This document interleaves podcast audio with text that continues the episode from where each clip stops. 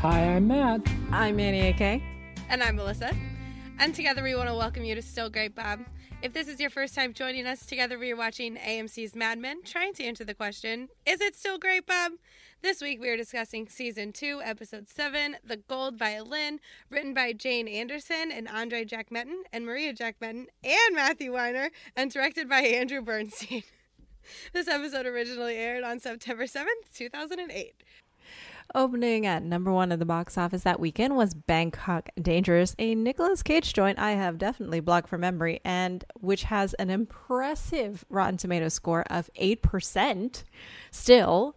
Uh, and coming in second is Tropic Thunder, which I think is still probably a very entertaining film, and The Dark Knight at number three. At the top of the the music charts, uh, T.I.'s Whatever You Like is still holding strong at the number one spot. You know what Tropic Thunder doesn't have going for it, though? Michael Caine. Michael Caine. Some men just want to watch the world burn. This week on Mad Men, Don learns about the importance of conspicuous consumption. Jimmy Barrett lets Betty in on a not so subtle secret. Jane and the boys discuss modern art without consequences. And Sal and Kitty Romano host a Sunday dinner. It did seem like a fairly packed episode. So I guess all these writers I make sense. loved this It's a lot. Yeah.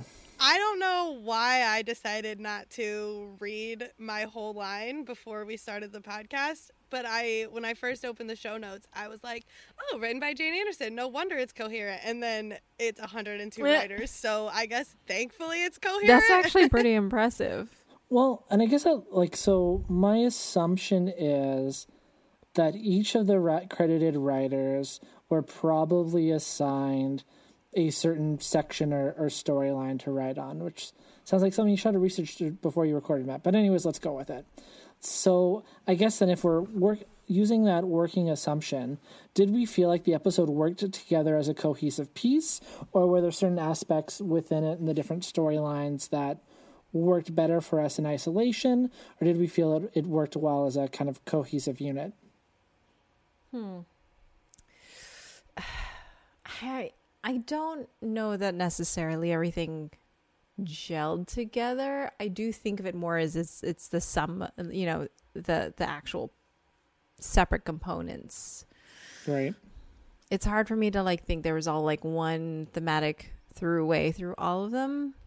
if I have to force one onto it, um, not all of them are, not all of the storylines are fully realized in this way, but I'm thinking about um, the idea of like having arrived, as we'll talk mostly about with like Don. But I think a lot of the arcs or the just the storylines in this episode uh, could be boiled down to like trying to arrive or trying to become fully fully realized, even though I think Don, um, in some aspects, like makes it there in this episode, but also like Jimmy Barrett, I feel like he feels pretty fully realized in this episode. Um, Right. and then we see like Sal and Jane, uh, you know, trying to get to that place where they feel like they have arrived. Mm-hmm.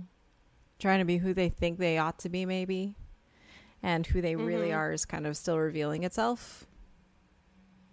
I mean, yeah, but I guess that does apply to Don then because he definitely wants to think of himself as that guy who's arrived, who's got this place of power, the one who's so pleased with him, himself and smiling when Bert is trying to tell him like, "No, you're you're going to be this guy for us. You're going to be the guy on the philanth- philanthropy board making moves." Uh, but you know, Jimmy's still totally to call him out and tell him who he is. Oh my god, it's amazing. Ugh. But I guess that's like the last on thing, so we should start with the car.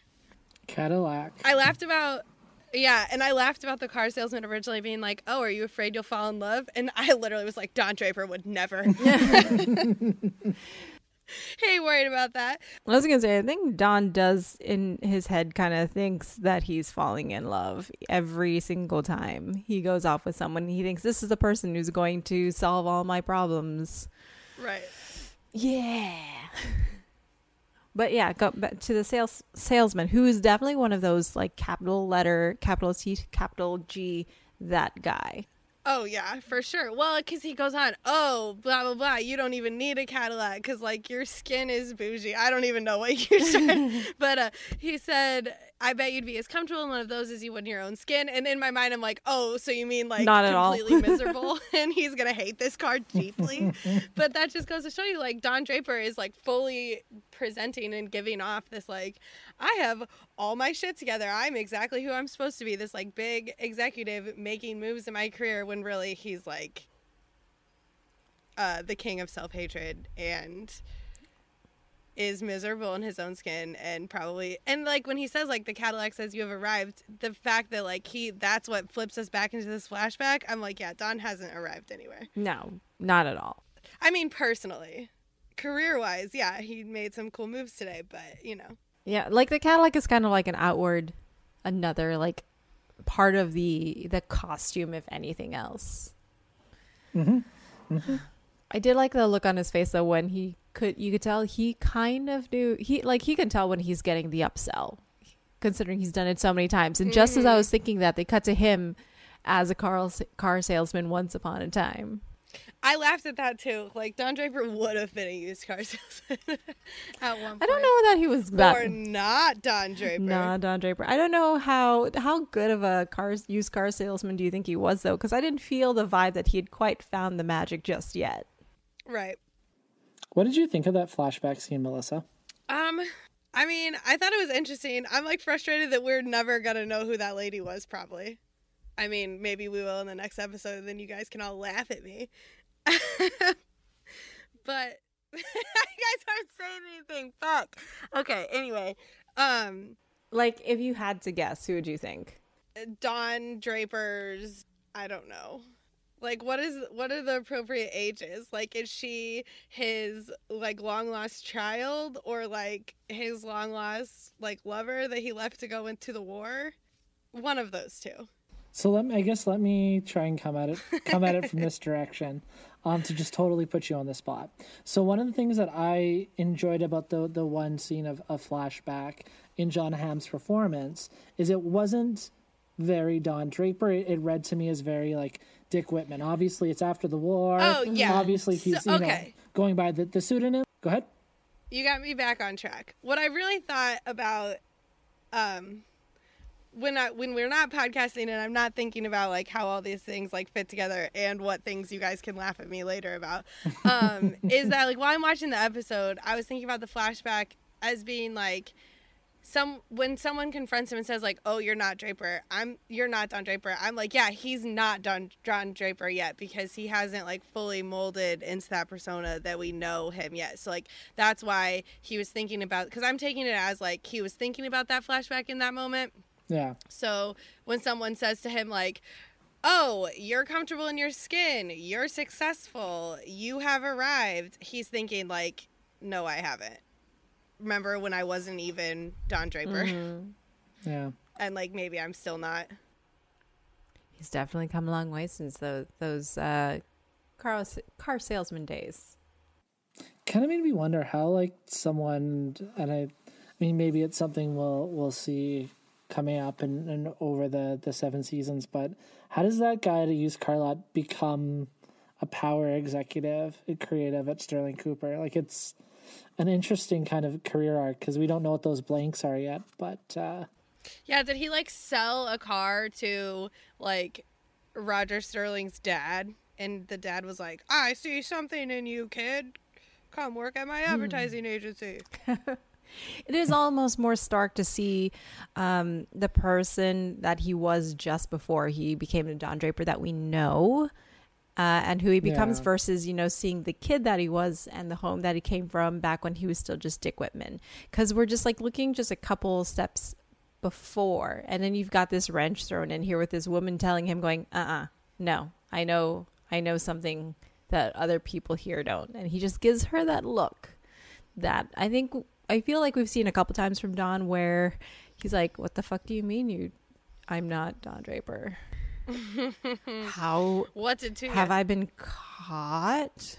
So I, I think the point that we're kind of talking about with the Cadillac and you know the conspicuous consumption and everything else that idea that like don has arrived and now because he's a partner in the firm because he is one of the senior executives there's all these different expectations put upon him, right? And I think it's interesting the way that this episode discussed with Don specifically kind of the intersections between business and we talked about philanthropy a little bit and then ultimately in Bert's speech and we know Bert Bert loves his Ayn Rand um the intersection of then that that ruling class that kind of political power and, and the intersection of that and the appearance of that as well to maintain it like it's not good enough for the ruling class to you know have have and hoard all the wealth away from you know the proletariat. It it's more like these are all the things that then we expect of you to appear to maintain. It's it's having the car. It is the philanthropy. These are the things you're supposed to do to kind of exert your dominance on everyone else which i thought was i don't know if the show's necessarily like critiquing it as much as it's saying hey this is a thing that happens but uh it's definitely interesting, especially like Bert's role at the firm as kind of the elder statesman, and then teaching Don that that lesson. Um, mm-hmm. I think it's it's it's worth highlighting. I think philanthropy is the gateway to power, mm-hmm. Mm-hmm. except for like not real philanthropy where you actually help people, just the kind where you drive your fancy car places and like look it's pretty. All just status. oh, if you're the kind of person on the board, you're obviously the kind of person who matters for everything else. Plus, like, okay, do we trust Don with philanthropy? Homeboy can't even find a garbage can for him. oh my oh no. god. They all look so picture perfect too. Well, and it's it's interesting that you mentioned like picture perfect because like the picnic really reminded me of the the Coca Cola modeling shoot that Betty mm-hmm. did last season, where it's like definitely felt like a callback to that, and it is this kind of like idealized picnic, this kind of like beautiful kind of you know gorgeous suburban like american successful like talking about conspicuous consumption this kind of like american ideal and then they're like they're great betty's like oh this is so nice. We should do this more often. And then they pack up to leave and don throws the beer can. Betty like does the table trick with the like picnic blanket and just leaves all the trash there. Mm-hmm. and watching that like there's a lot of like more cringeworthy stuff we see on Mad Men. But like this just really stood out to me because it's like if you saw someone doing that at a park now, it'd be like, what the fuck? Like like it just was just really it's not not something I'm used to seeing, which I'm sure happened all the time before like recycling became more popular and and everything else, right? And more of like a ecological consciousness. But yeah, it was really like a moment from another time. It's so interesting that you mentioned that just the image that they created because at some point when Bobby has to pee and Don's like, "Oh, go behind a tree," he says, "Nobody's watching." It's like, yeah, so what? This is all just a performance for themselves, basically. yeah, then why you all laid out? I was really sad because Betty said, or no, not Becky. That's funny though. Um, Sally said that she wanted to tinkle outside, but she's not allowed to because she's a girl. But nobody's even watching. Nobody's even watching though. You just yep. said. Mm-hmm. Yep. Yep. Let her tinkle outside. And then they already talked her out of it because when they were like, Do you have to go? She was like, No. But it's like, I know you do and I know you still want to, but you said you they already said that you weren't allowed to and now you feel sad and embarrassed and I'm just Yep. Mad.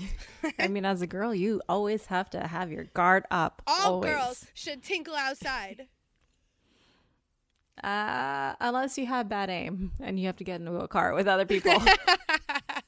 in which case, maybe try to hold it in for a little bit longer. It wasn't even the first time uh, that we heard Betty make a comment to Sally about something, about basically just keep it uncomfortable for the sake of, of appearances and looks and being a girl. Because uh, what when she was going through Sally's hair after going swimming, she was telling her that her hair was turning green and that she needed to wear the cap, even though Sally says it made her head, it squeezed her head too much. It's like, okay, cool. Let's just establish this early on now that be uncomfortable. You're a girl. This is your existence. Beauty is pain. Is that one of like the? So I'm just thinking about the title now and the idea and like trying to like what we were talking about before and like looping things together in the episode thematically and Ken, and we'll talk about it more probably when we get to like Ken and Sal later, but talks about seeing a gold violin and how it's perfect in every way except that it can't play music. So, do we think these ways that we're kind of put upon and again like sally asked with the swim cap or she can't pee outside and you know it's all about kind of like appearances even when no one's watching. Like is is that a through line for the episode do we think or no? I mean, I kind of do. The idea that something like looks so perfect, but it actually doesn't function. Um, like the the Draper family looks perfect all laid out, but they're not letting Sally tinkle outside, and they're leaving like a whole like raccoon's habitat worth of litter on the ground, Mm-hmm. Mm-hmm. and like they're just not not. And then like even more so when we get to oh Betty and Don and the Barretts, and we can just see even further how much they're just not functioning, even though they look perfect. Mhm. Speaking of perfect, Betty at this event in her blue dress, Looking great. like it's so good. The waist on that dress, it's just gorgeous. And Don certainly says the right thing because when she comes in, she says, you know, like, oh, everyone here looks so glamorous. And he's like, oh, everyone's thinking the same about you. And No. in that moment, in all that suc- in all that success, and even just like when he brings the Cadillac home, and everything looks amazing. Also, the Cadillac is also blue, a beautiful blue, and The Cadillac also had to get purchased because he 100% wrecked his car with his mistress. yes, also that. but it's all like playing into the idea of what they're supposed to be and what Don supposedly has been working for all this time. And you can see how happy mm-hmm. he is that Betty is happy about it. Not necessarily because he wants his wife to be happy, but because, like, oh, I have created this life. I've done everything I'm supposed to do as a husband. Maybe I'm projecting, but like, it's not because it's what he wants or because it's his passion or because it's what makes him happy. He's just fulfilling his role that he has set for himself. But uh, Jimmy certainly doesn't want to just let him relax into this idea that everything is wonderful and fine and dandy. He does kind of just sow this discord in all of it, doesn't he? Oh my god. I mean, he's so good at this too. Because he's I kind of mean- playing along, but also he's just like, we may as well just call it out for what it is, right? Well, yeah, and it's like he went with this long enough to, like he said, get everything he wanted. And like now that that's all set in stone, like this shit doesn't matter anymore. You guys don't get to uh, live in this fantasy world in which you've pulled this over on me. Like, no, no, no. I just wanted my show and I wanted my Utz. Mm-hmm. And now that I have those, I'm going to tell you that you are garbage. Well, I mean, we've seen we've seen him before. He he plays the game for his own sake. He's happy to, you know, be himself, but then he can also be that person who falls in line because we saw him, you know, with the Utz people when as soon as he like got the signal mm-hmm. from Bobbie, he's just like he makes that actually like very decent apology. And uh, what's his? He says to Don, "Thanks to you, I got everything I wanted." Later on, he says, "You know what I like about you? Nothing, but it's okay. You got everything, or you got me everything. What did you get, Bobbie? Lots of people got that. I'm laughing at you. It's like, oh, like what a bummer to find out that like Bobbie for one is not as slick as she thinks she is. But also, um I'm glad you mentioned that dinner with the Utz people because when when we first talked about that episode, I guess I hope I'm not contradicting myself, but the way I'm thinking about it now is like I think I interpreted that apology as being like Jimmy knows when Bobbie means business and she had decided that we're doing this. Like I think that I had read that as like part of like her control in this relationship and now it's like no, he's just smart about this stuff and he knows when not to take it too far in order to get what he wants. And if keeping Bobbie um believing that she does hold this power like helps him to that end, then there you go. it's easy to see him as this like wild cannon kind of character who just does who just is happy to wreck everything. Uh, and Bobbie's the one who keeps him in line. It's like, no, he's he's got more going on than you think. You know, he the way he calls mm-hmm. Betty instead of the secretary, instead of calling Jane first about the party, he's doing that on purpose. He's setting the groundwork to mm-hmm. leaving everything shaken and unsteady. And even then at the party, he's just not, not laying, laying it out like, oh, you know, I don't know if you know, but this is what's been going on. He's just like, oh, look at them. Of course you know what's going on. You're not an idiot, Betty. I know what's going on. We can, we have eyes. We're looking at them right there. But you know, like whatever. That's kind of, uh, it's kind of setting, but whatever.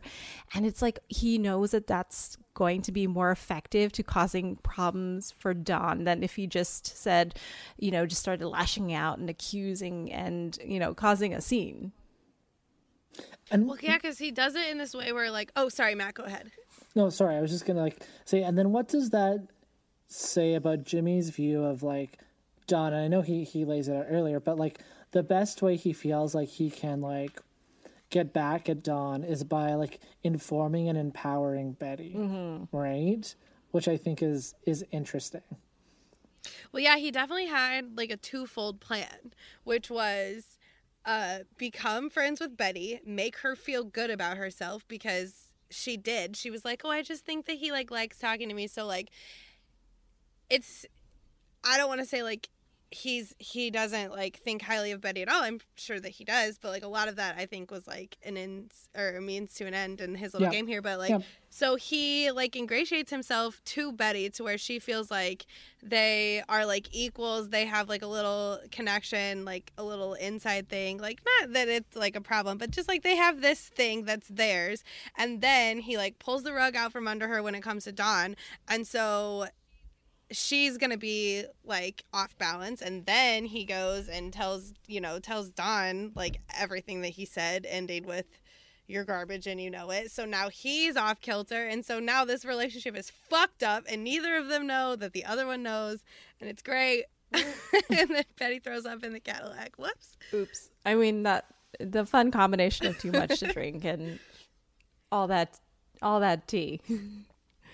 But uh I thought the comparison between Jimmy and Betty were also really interesting too because they have that connection where you think they're the ones being played and you kind of feel bad for them, but maybe not so much for Jimmy because he's also kind of an asshole and Betty's like the sweet one who can be a really mean mom sometimes. But it was I kind of liked his way of approaching her almost as like an equal and, an empowering her because mm-hmm you can see him as the dope who's the, or the sucker who's just getting what he wants and who isn't thinking and just wants to be you know make money off his his shtick of being an asshole but he in his own way has his own power in the relationship because he's aware of what's going on and he it's like he chooses to let it happen even if they didn't necessarily mm-hmm. like come to an agreement that it was going to be an open relationship yeah. so now he's trying to bring that to betty as well but like is she going to be able to handle it? What do you guys think? Jimmy's whole Jimmy's total approach, I think, to that situation, kind of his relationship and his career, it definitely feels like now the name of the show that they're doing that ABC has picked up the the Grin and Barrett. Like it's his pun, his last mm-hmm. name is Jimmy Barrett, haha. But like that's so much his approach to all of this is to just grin and then Barrett and then get mm. his like digs in where he can to then you know make himself feel better tell don what he thinks of him to like arm betty with that with the truth basically and that information. But yeah he's just there gritting and bearing it until he's not. So yeah. It is kind of mercenary. But hey he he got what he wanted like he told don. And now he can just uh you know leave a landmine for them to all like explode over now that he's gone and safe and I'm like kind of laughing because he said, What did you get, Bobbie? Lots of people have had that. And like, what did Bobbie get? Don? Lots of people have had that. it's like you guys aren't as clever or sly or you're just not as good as you think you are. I mm-hmm. see the mm-hmm. lie. We all see the lie. Yeah. You can't lie to yourself, not when Jimmy's there. Well, and like Betty's whole point about like you people i can't i should have written it down i can't remember the exact quote but she basically says to barrett like you people are are are cruel and and ugly and crude. ugly. There we go. And then jimmy has like you better be talking about comedians because i mean obviously he's a jewish character. Um or, so he's like don't be anti-semitic about it which i don't think she is. I think she's talking about that kind of like attitude again. But then that brings up again the whole idea of the, the gold violin and and being being beautiful and being pretty and being something else that isn't necessarily functional or authentic. right? So again, there's there's certain behaviors Betty expects of herself and largely Sally as as we've talked about, and I'm curious to see with about half, just a little under half the season left, um, what happens with Betty. Does she does she keep that information to herself like she did about the uh, the betrayals in season one? Do we see the repeat of that pattern, or does Betty pick kind of a, a new path forward now that you know after their renegotiation that obviously happened in 1961 off screen? Um, she knows Don hasn't changed, so curious about if anything changes with them. Mm. Do you think that Betty is reaching a place where she could do something about it, or like maybe she's more, she's closer to that empowerment where she can actually, you know, take the upper hand that she has knowing the truth, or is she even able to to process it? Is she going to do anything? Do you think? I kind of feel like Don is going to just go so hateful that she's not going to have a chance to do anything because she's going to be like, why are you like this? I'm the one who should be mad. He is quite good at turning things around and being the self persecuted, the, the persecuted person, isn't he? Well, that's, yeah, that's definitely in his and a lot of other men's playbooks, right? Mm-hmm. Indeed. Mm-hmm. And it sounded like he had been staying away from Bobbie too all this time, but well, he did leave her tied to the bed. So true. When he found out that he was a commodity that people were talking about, mm-hmm. so yeah, you're right. She, he was ignoring her phone calls early in the episode. She that was, was and left her wanting more, even though he was totally terrible about it. Not that there was anyone who wasn't terrible in that particular situation. Did we want to transition to Jane and Joan? Sure. Okay, so I mean, kind of clear on who the not so great people were in that whole Don, Jimmy, Bobbie, Betty thing. Joan and Jane, do we have I have a hard time fully um like sympathizing with either two women, but I'm also not blaming either of them for how they reacted. What about what did you guys think? I super agree with that. Um Actually, there's a part where Jane is like, What's wrong with you? Are you the only one allowed to have fun around here? And I'm like confused about what she's even referencing. Because, like, Joan doesn't play at work. Mm-mm. For for all her shenanigans with like Roger, she keeps it professional. Yeah, but no, yeah. Nobody knows about that and like yeah she was being like she had slipped into her like you know one of the office girls persona like when she was showing off her ring and stuff but the reason she was working don's desk is because jane wasn't here yet so like she doesn't even know about those times. So i'm confused about what jane's even referencing. Isn't it like perceived like power right? And like the way joan is like perceived in the office because like when i when I kind of, and again, I'm coming at this from my very like, you know, my own kind of perspective is as limited as that that may be. So I'm curious to hear both your thoughts on this. But like Jane and Joan feel like mm, I don't want to say it's an ideological war because that that'd be a misuse of the term. But it's kind of like when you see someone who you're similar enough to in some ways, but they come at you know their goals or their methods are like a little bit differently and you feel that like no the way i do things is better or the way it kind of you know rubs you with where hmm, what am i trying to say matt? What are you trying to say? I think when jane says to joan what are you the only one who's allowed to have fun here? It's about the control that joan has in the office and how and we've talked about this a bit before, how Joan uses what she can in terms of weaponizing her sexuality to make her position at Sterling Cooper as comfortable and to gain as much power and influence as is afforded to Joan under the patriarchal systems of that office. So Jane is about 10 years. We know Joan's like 30, so Jane says she's 20. Jane is coming to that office. She's 10 years younger. I do think Jane is actually really good at her job. I mean, we also saw her contrast to Lois, who's a sweetheart, but again, not the most um, perceptive person who's ever worked Don's desk in terms of how to manage people's expectations about Dawn. Um, and Jane's hungry and she's ambitious. And I think she looks at Joan's position and like is kind of gunning at her heels a bit. And I think Joan looks at Jane and thinking about what we talked about last episode with the uh, unbuttoned shirt down a couple, two different buttons or whatever. Um, Jane's a lot more, or at least reads to me as more overtly using her sexuality than Joan does. And Joan's a little bit older school, and I think wants her use of her sexuality to be a little bit more subtle, where Jane's just like, hey, here I am, here I am. I'm going to like, you know, be as bold and present as I can. And I don't know if it's like a generational thing or not. I don't know. I should have noodled this a bit more to get it concise down. I apologize. But what do y'all think of the word salad I just threw out there? No, I totally get it because there's something, and maybe this is just the older millennial in me, but there's something about the way people talk about like millennials as if we're not like in our mid 30s now about the entitlement and success of like yes you may have an education you may be trained you may have innate talent and in the ability to critical critically think but all you guys just think that you deserve to be at the top of the ladder without you know putting putting in the time or understanding you know where you should be coming from. You just want to be at the end with the participation prize.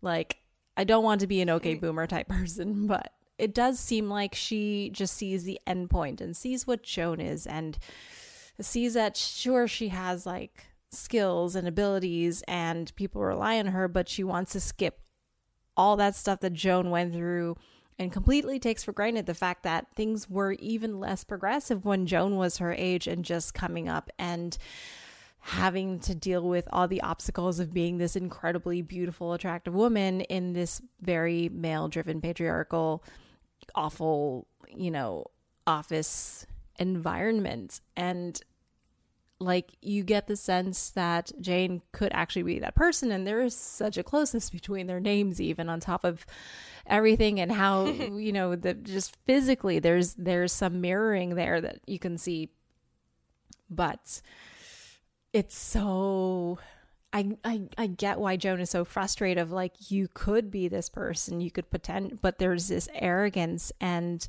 inability to see not so much the bigger picture, but like the steps to get to that endpoint. Well, in terms of like the bigger picture, I was also thinking a little bit about like Jane uh, says like, "Oh, I don't need a mom. I'm 20," which in my mind I'm like, "Oh my god, you're 12."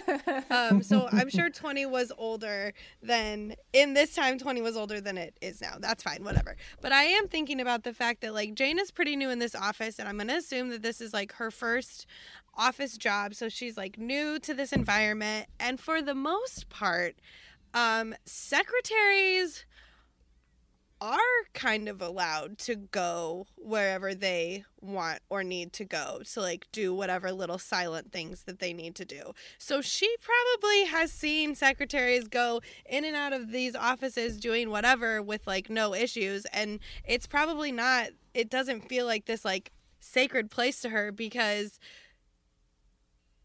uh Cooper wouldn't treat it that way. To, mm-hmm. You know what I mm-hmm. mean? Like I'm sure that Cooper's secretary goes in to uh, refresh his ice and empty his garbage and like tidy up whatever. And it's like th- the women are allowed in these spaces because they're not a mm-hmm. threat in these spaces, and it has you know it has nothing to do with them. If that makes sense. Yeah, they're like invisible. Right. So then is, is the per- Joan's perceived then issue with Jane that ends up leading to her brief, very brief um, dismissal from the office. Is it the power and influence and how Jane influ- exerts that power and influence over the junior executives that's ultimate the issue because like to your point melissa it's like secretaries have carte blanche to go where they need to do and you said quietly mm-hmm. and alone to do their job so is is, right. is the issue that like jane was mm, acting above her station or what what her perceived station is in the role because we've seen a lot this season of like now Peggy is called Miss Olson from the girls even though she used to be one of them and like you know they had to wait and and Peggy got to eat first because she's part of creative so is Joan worried that is it is it is it who and how Jane is using her her power, how she's trying to exert her influence, and who she's exerting it on? Yeah, and like maybe that she wasn't contrite when Joan came to ask her about it. Yeah. Yeah, I can see that. Yeah. Like instead of being like, "Oh man, I'm so sorry, I totally misread the situation," Mm-hmm. instead of saying that, she said, "What is wrong with you?" Mm-hmm. And Joan said, "Not today." yeah. And I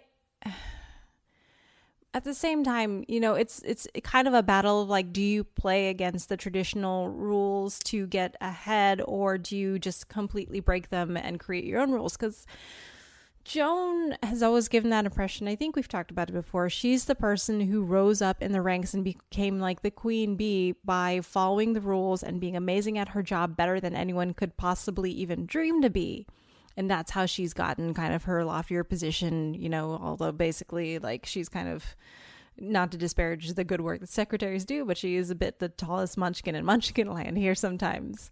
And then you've got jane coming in here going you know and admittedly just saying hey completely smart critically thinking thinking simple solution to all this weird bullshit you guys are pulling with your speculation literally no actual rules in place that says we can't go into the office and look at it right now.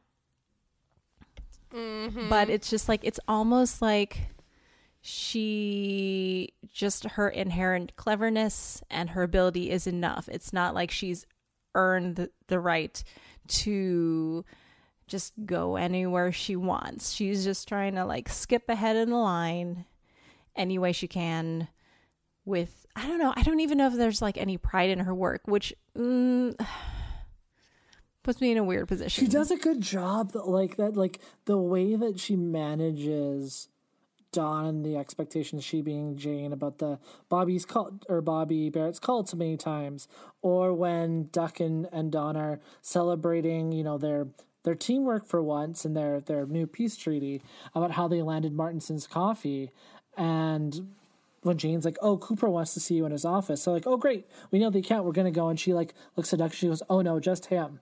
Right? It's like Jane is good at her job. It's this like youthful arrogance that I probably appreciated more in 2008, but now it's 2020 and I am an older person with bad knees where I'm like, listen, young person. Because I've definitely worked with people like that who, you know, come in and do the work that I do. And I can tell that they are smart and clever and they learn really fast and work hard, but they get very anxious and very kind of petulant when the situation or the circumstances aren't what they want them to be. So they try to go around it as opposed to like, no, this is how it is. Just do the job. So it's kind of a weird thing of like, now I just feel like an old person. No, the uh the realization that like I don't I never wanted to be one of quote unquote like those like older people and always like listen and learn and then it's like it's what I said 10 years ago and I'm still working at it but it is a lot harder than it used to be. So I feel I feel that. So it's like kind of almost the lack of deference that she shows to Joan because, yeah, I mean, Oh, for sure. definitely up to this point, we have seen a lot of things from Joan where we're like, we kind of don't like you and don't like what you do, even though we respect what you do.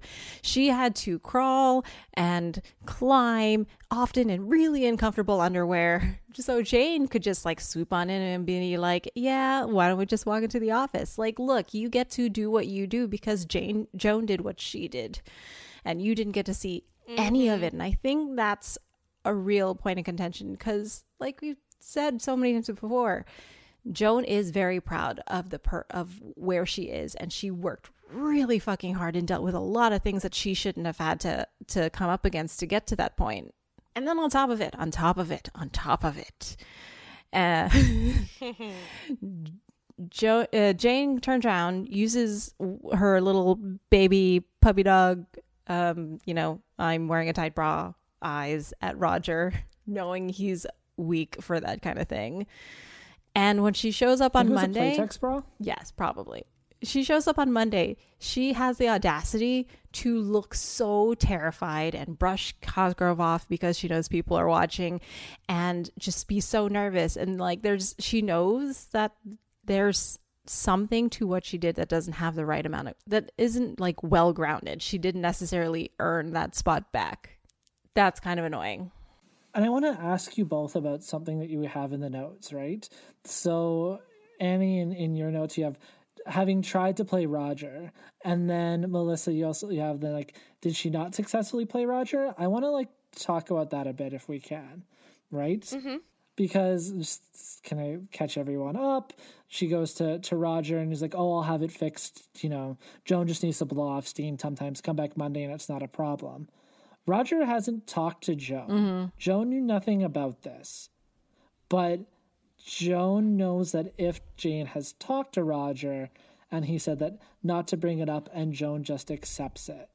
So, was Roger played?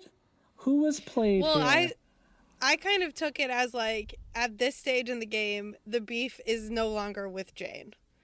The beef is now with Roger, who has taken one of Joan's decisions and reversed it. And didn't even tell her that he was reversing it. Mm-hmm. And didn't even tell her because he's mad at her for getting engaged and he's acting like she's had a hard time when really is the one that he really he's the one who's having a hard time because in this scenario he is the golden vine. See, to me. I kind of read that as Roger not living up to a promise. Like it really wasn't that important to him. Oh, that he's true, just too. that empty and shallow and living in each moment of like, yeah, of course I'm gonna fix it. I'm totally gonna fix it. I'll talk to Jane. I'll just dismiss her and blah blah blah. I'll make it all right. But then not actually do anything. It's just him in that moment being like, there's a pretty girl who's talking to me, and I'm gonna try to impress her. So like it wasn't necessarily like I don't think G- Jane Joan, god damn it. Joan to me wasn't like I'm going to defer to Roger. I can't go over him on this. Like I don't think she can, but at the same time with what Roger said about her being impetuous and it not really meaning anything, it's just her recognizing Jane's game and the person that she is against now and making a calculated choice not to fight back this time because her time will come. Mm, mhm. Yeah. Because she's just like, no, I know what's going on. It's perfectly clear. There's no problem because, like, I got your number now, bitch. Roger's just a tool to me in this. Roger I is mean, literally, he's really a he's like a metaphorical tool, but also just like he's a tool. he just is a tool. I mean, I think Jane's trying to achieve that, but she hasn't quite gotten there yet. Because she's definitely still afraid of Joan, even though she tries to sass her back. It's kind of a human moment, wasn't it? Where she's bold It's- enough it's- to step out and use Roger and comes back, but she's also nervous about what's going to happen. hmm She didn't even want to flirt with Cosgrove. Like, that's how scared she was. Who doesn't want to flirt with Cosgrove? Is he your new favorite now, Melissa? oh, he's been my favorite.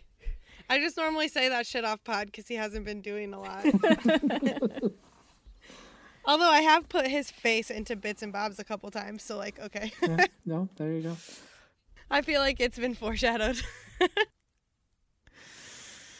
So speaking of flirting with Ken, Speaking of um, crushes on Ken. What? How did we feel about the uh, Sal Ken Kitty? Thruple? OT3? I love them. Oh, Sal.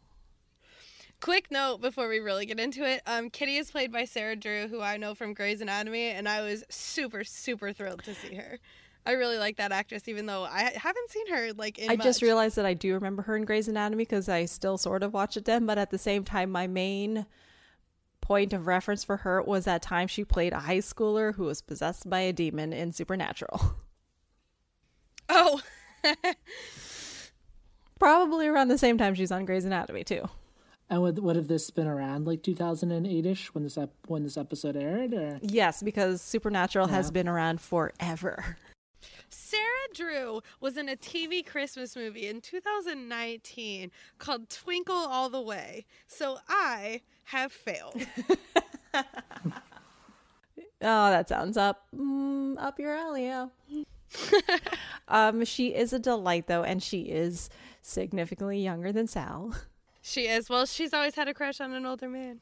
And I did like that the episode kind of like spoke to that a bit too, right? And it like it at the start there we kind of got caught up to what happened with Sal and Kitty in, in 1961 when they got married, right? Because season one ends, it's still 1960. We come back this year, it's 1962, and Sal has a wife. So I did appreciate the the backstory of of how that kind of manifested and came to be. Um, yeah, I just kind of felt bad for both Sal and Kitty in this this Yeah, whole sure. episode, Definitely. right? And like the like pain that like Sal being a closeted gay man in 1962, how it both harms him and then those around him, right? Because I mean, he's married to Kitty and she loves him and is assumedly always had a had a crush on him from back in the neighborhood in Baltimore, and mm-hmm. he can't. He doesn't feel like he's able to share who he is with her and won't let her in whether it's in with himself or with you know office talk and this this crush he has now on Ken and it just it just hurts my heart for all of them It does. It did because, like, why? I mean, okay, sure, no, definitely been that person who just couldn't help the crush on the incredibly wrong for me kind of guy. But he had this opportunity to actually be with someone who he had a connection with and who wanted him back, even if they were going to have to hide everything. And he turned that down just for the sake of safety. But now it's almost like he's making himself vulnerable all over again for something that's definitely not going to happen. And mm-hmm. Sal, oh my God, what are you doing? Buddy. And on top of that, he's ha- hurting Sarah Drew in the process. I know, and she's such a nice wife, and she's just doing her best. And like when she just said after that dinner, like, "Do you not see me here?" I was like, "Oh, I hate this." As much as I love, love watching Sal and Ken in their blossoming romance, like I hate this. Just watching her in the background when he dismissed what um what she was saying about her what was it her cousin or something who has a who works for an ad agency in Montreal and no no no no no Ken doesn't want to hear about this and you're like he she's trying to be a part of your world in some way Yeah. and this is so s- Or like just trying to be a part of this dinner conversation. God, for fuck's sake. I mean, for as much as like Betty doesn't get to be of Don, in Don's whole life, Don does bring her along and lets her be a part of the conversation and woo the guests, and occasionally lets her be her be the partner in trying to win over people. Yeah, so on that note, like comparing them, um obviously like we can tell that Kitty isn't Sal's like main priority because she like we see the way that he treats her at this dinner and because she has to ask like do you not see me here? Um but like on another hand, he is uh, like a pretty attentive husband. Um like they have this cute banter about like uh how they decorated their apartment. And when he says like she's she's like snarky kind of she says like "D- do you even care if like i want dessert? He's like oh of course i care. Like i'll get it for you. I'll take care of the kitchen. And like on paper those are all really great things. And we would love for the husbands in the show to be doing those things. And like it's bittersweet because we know he's doing them to like overcompensate for the fact that he wants to date men. Um but it's like nice to see him i don't know it's like hard. It's complicated. It's nice to see him be that way but it's like still sad. But also like if every if all the husbands could just do 50% of like the right thing for the right reasons. We would all be in great shape here on mad men. Yeah, like 50% that's not a big percentage. It's 5 out of 10 times. But and but I mean, Sal does do the right things and a little bit for the right reason, but there's still the big important thing missing, so it's still incredibly unfulfilling for her. yeah yeah. It's Well, and like, and he he misses the mark because he's not doing them. You know, he's like, I need to be a super attentive husband. One, because I'm a nice person, and also because I married this girl and I don't love her, and so I need to, like, give her something back because she's giving me like, uh, cover. Yeah. I guess. yeah like she's not he's not paying attention to her emotional needs. Even like even if they were going to be in a completely platonic loving marriage, they could at least have a certain kind of friendship where he paid attention to her needs because she tries to be seems like she's trying to be attentive to his a little reciprocation yeah, would be nice a well groomed and moisturized and soft beard is still a beard. Mm. So you're not like connecting mm-hmm. with them, right? Whether it's mm-hmm. the beard mm-hmm. on your face or it's the beard that you're burn. because you're in the closet. But Sal was doing pulling some good flirting in, even though it was slightly wasted on Cosgrove. Yeah, and I, and I do like these little like pink these peaks and like callbacks to like Ken as like the writer, and it's like is there actually like a sensitive soul under all of that kind of like bravado and like performative masculinity that like Ken has at the office a lot? I mean, Sal seems to think so. I'm starting to think so. Um I hope not. I'm I'll be in danger. we can't see him as a complex human being, although he's slowly trying to reveal himself to like both be trash but also sensitive, thoughtful guy especially watching this episode for the second time, like knowing everywhere it's going, like uh you start getting this the Sal and Ken stuff like really early in the episode. Like uh Ken makes this comment in the first meeting of the episode where he's like, "Isn't that West Side Story?" And Sal just like looks directly at him and is like, "Oh, you what is West this? Story? What is this?" Um, and then yeah, they connect over the painting. But it's like I love this between them. This is a problem for me personally. um, but they like connect over this painting because like Sal is so impressed with Ken, like being like, oh, it's like looking into something deep, and Sal's like, oh, same, me looking at you. But then at the same note, like uh Ken is like surprised by Sal, so they have this like thing together, and like they could be in love. Oh, it's almost like let toxic... me have this, madman. it's almost like the toxic masculinity hasn't allowed them to be the full complex human beings that they are. They make these jokes about how they're fragile to each other. Stop. So remember a couple episodes back when right before this was actually was before New Girl, it was when right before Don and Bobbie Barrett had their their car accident. They were out for dinner, and we have an appearance of my fave, Rachel Menken, and then then she leaves. Um, and then Don lights Bobbie's cigarette, and just we talked about how mm. like intuitively and like mm. the power of that moment. And that's all I could think about when Ken lit Sal's cigarette at the dinner table. Um, mm. Anyone else think about that too? I mean, Melissa's definitely thinking about it now. I think about people lighting other people's cigarettes so often, all the time almost. no, I'm just kidding. But like, it is definitely a thing, and like, it's already an established thing in the show. And like, I love that it was Ken lighting Sal's cigarette, but Sal also fed Ken off of a fucking spoon. So just wow, put me in my grave. It is kind of amazing how, for all the male bravado and everything that goes on in that office, when they're allowed to safely be away from all that. It's just so comfortable, just you know, lighting each other cigarettes and talking about their feelings and sharing their their. I'm art. kind of fragile. I, I was I was almost like staggering to hear, even jokingly, Ken say that. I know. Oh, oh no. You in danger, girl. I've been in quarantine for too long. Let me out. no, I, the only other thing I kind of wanted before, like the to talk about the divert from the lighter for for a second because we definitely should talk about the lighter. Um, the only other thing I kind of wanted to hit with Sal and Ken was Sal not sharing Ken's story with Kitty it's it's it's a bit of like an onion for me mm-hmm. that has layers.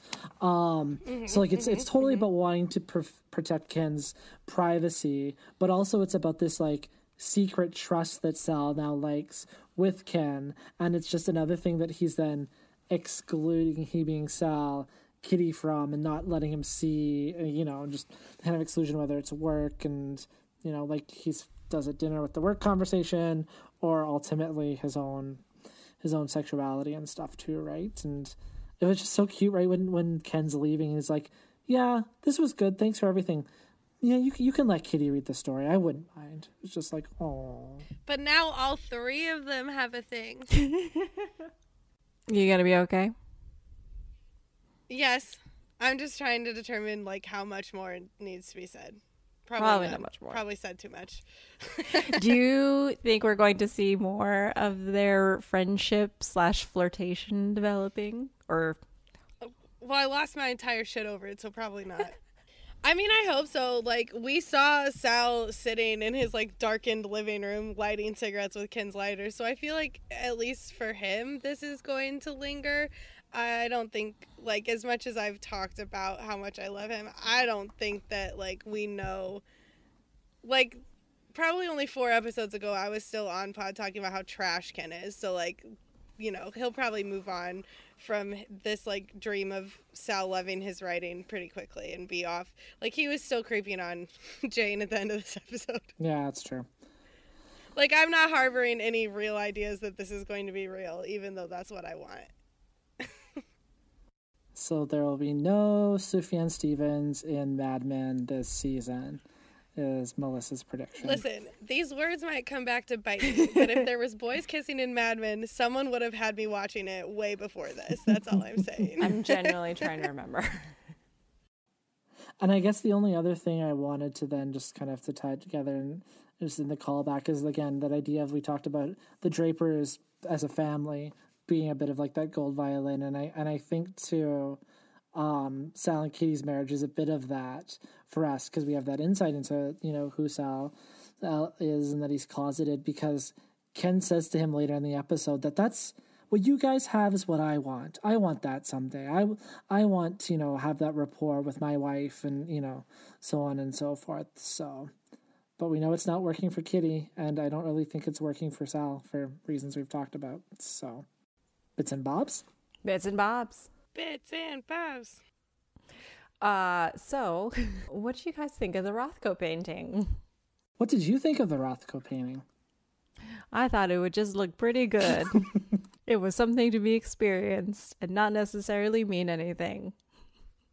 Oh well, we It hired looks you. like we hired you for looking into numbers. something so really stick deep. to the numbers. Sorry, go ahead. Sorry, Melissa. Uh, so they said it was about ten thousand dollars when he paid for it, and it just kind of served the purpose of being almost like a test. But uh, later on, we find out that uh, Cooper basically kind of bought it as an investment more than anything, and he figures He don't give a shit about art. Nah, he just wants to make that money and look kind of cool while he does it. Um, but at the same time, he's not gonna like pretend that he's not doing it for the money. He just lets everyone else think what they want to think. But I looked it up, and according to Business Insider, uh, the painting in today's time would now be worth about up to eighty-six point eight million dollars. So well done, Cooper, on your investment.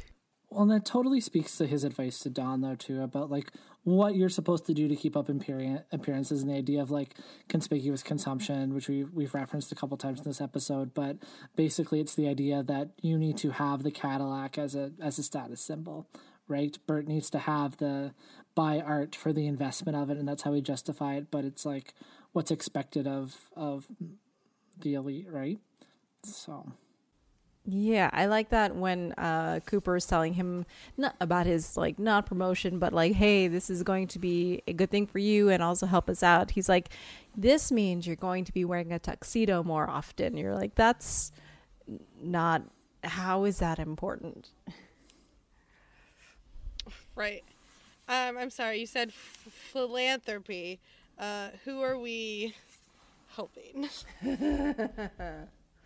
Themselves, The tuxedo salesman. mainly themselves. There, he's in, Don was invited to be one of the people who like decide how things are run, basically. He is such a Randian that Bert Cooper. hmm I also wanted to ask you what you guys thought about the coffee jingle. Not jingle, but it's kind of a jingle. Um,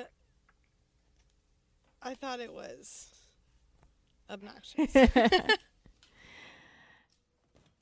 I mean, it did kind of get stuck in my head for a while, but it wasn't really saying anything, which I guess is the point.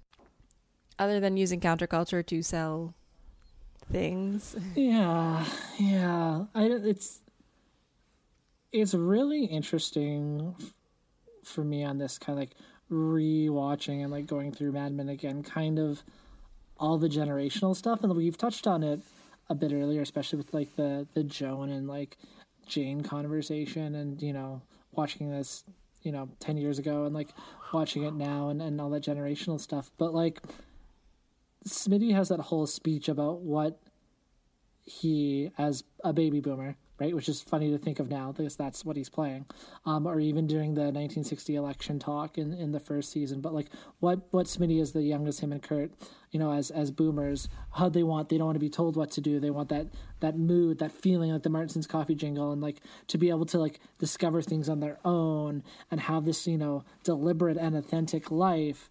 And i'm like sitting there and going like okay you're saying that now but when you talk to me now it's like you've totally forgotten that those are the things you wanted and those are the things that like most young generations want and think that they invented mm. but like didn't so it, it's just really interesting to see how that's kind of portrayed and then how like people we as generations and groups of people we don't like carry that through with us to when we're in our 60s or our 70s it's we're looking then down again and not understanding those that came after because those that came after aren't understanding what came before, even though we've had similar experiences and have wanted similar things. Just, I don't know. It's just interesting to me. That doesn't really answer your question, yeah. but it's in there somewhere. And I guess the only other thing I had in, in bits and bobs myself was during the picnic, Sally Draper does ask, Are we rich? To which her parents tell her, again, it's something that polite company doesn't talk about. So you don't talk about it, you just buy the Cadillac. And as Sally grows up, as people grow up, they know that those are symbols, whether it's, you know, the Rothko or the Cadillac or the tuxedo. Those are the symbols of wealth that you then exert mm-hmm. and show that you've arrived as opposed to talking about it because talking about it isn't polite. It isn't very polite. Yeah. And this is something that I just thought about, but it's like, um, like Don tells Sally that story about like, oh, when we lived on the farm, we had an outhouse far, far away, and it's like, yeah, we, uh, you're not supposed to talk about money in like quote unquote polite society, but I think that especially during these times, we're all realizing how like comforting it can be to like talk to your friends about money and like maybe they have like better budgeting strategies than I do, or like you can share like the small victories with people. That's been something that's like been comforting to me um, during a time of uh, quarantine and financial unrest. That's all to say that like maybe you should talk to your little daughter about money so that she understands that like she's living a privileged life and that like not everyone is going to have Cadillacs and this isn't something we just uh, don't talk about. It's something that we should think about and make sure that we are using our powers for good. Okay, not on Mad Men, fine. Mm-hmm. You're allowed to talk about being poor and humble, but you can't really talk about the other thing. I mean, some would say that that's a way that the ruling class then further entrenches themselves, and by not educating and not discussing this with their, their children and, and, and approaching and confronting their own, you know, privilege, whichever flavor of privilege it is, whether it's economic or or, or racial or, or whatever, that also then leaves them in the gilded cage and, you know, is what keeps the oppressed classes down. Mm-hmm. And by some people would say I might say that, but this isn't a political podcast, so so we'll stop. Matt we'll stop there, short of calling for revolution. Um, with that, I think we did it. If you want to find um more of Matt's work on the internet, tell us where we can do that. Ah, you can find me on Twitter at, at Mattyhugh, M A T T Y H U G H recording this now just after Easter, so if you go back and look at my search history, there have been a lot of Jesus Christ Superstar tweets lately, but you know, I gotta stay on brand. Um, what about you, Melissa? You can find me on Twitter at Mellow Yellow, which is M E L L O O Yellow. Um, Wild Pretty Things is doing something interesting in these current times, which is um, shorter episodes about one topic. So if you don't want to listen to Jared and I ramble for two and a half hours, that's fine, I guess. uh, we're doing something for you. So we have an episode on the first four episodes of Westworld that's already out, and then we just recorded um, like a lead up episode, um, you know, talking about devs right before the season finale. And then I also guested on a podcast recently um, called Movies from the Heart, and my friend Paul and I talked all about our love for parks and recreation, and that episode should be out as soon as um, our episode here is out as well. So if you really want to listen to me talk, those are places you can do it. Awesome. You can find me on Instagram and Twitter, both of which I don't really update very much, uh, at Pop Artery, P O P A R T E R Y. Or you can also listen to me talk a little too much about Johnny Flynn on uh, my Jane Austen podcast, The Daily Nightly. We're currently reading through Pride and Prejudice. Uh, it's turns out it's a good book. Would recommend. Melissa, if we wanted to email the show, where could we do that at? Yes. So if you want to uh, get a hold of us here at Still Great Bob, you can do that at stillgreatbob at gmail.com. And you can find us on Twitter and Instagram at stillgreatpod. And if you really love the show and you'd like to help us out, you can rate and review us on the podcatching system of your choice. All right. Well, bye. Bye. We're going to end today's episode by me, Matt, playing the gold violin.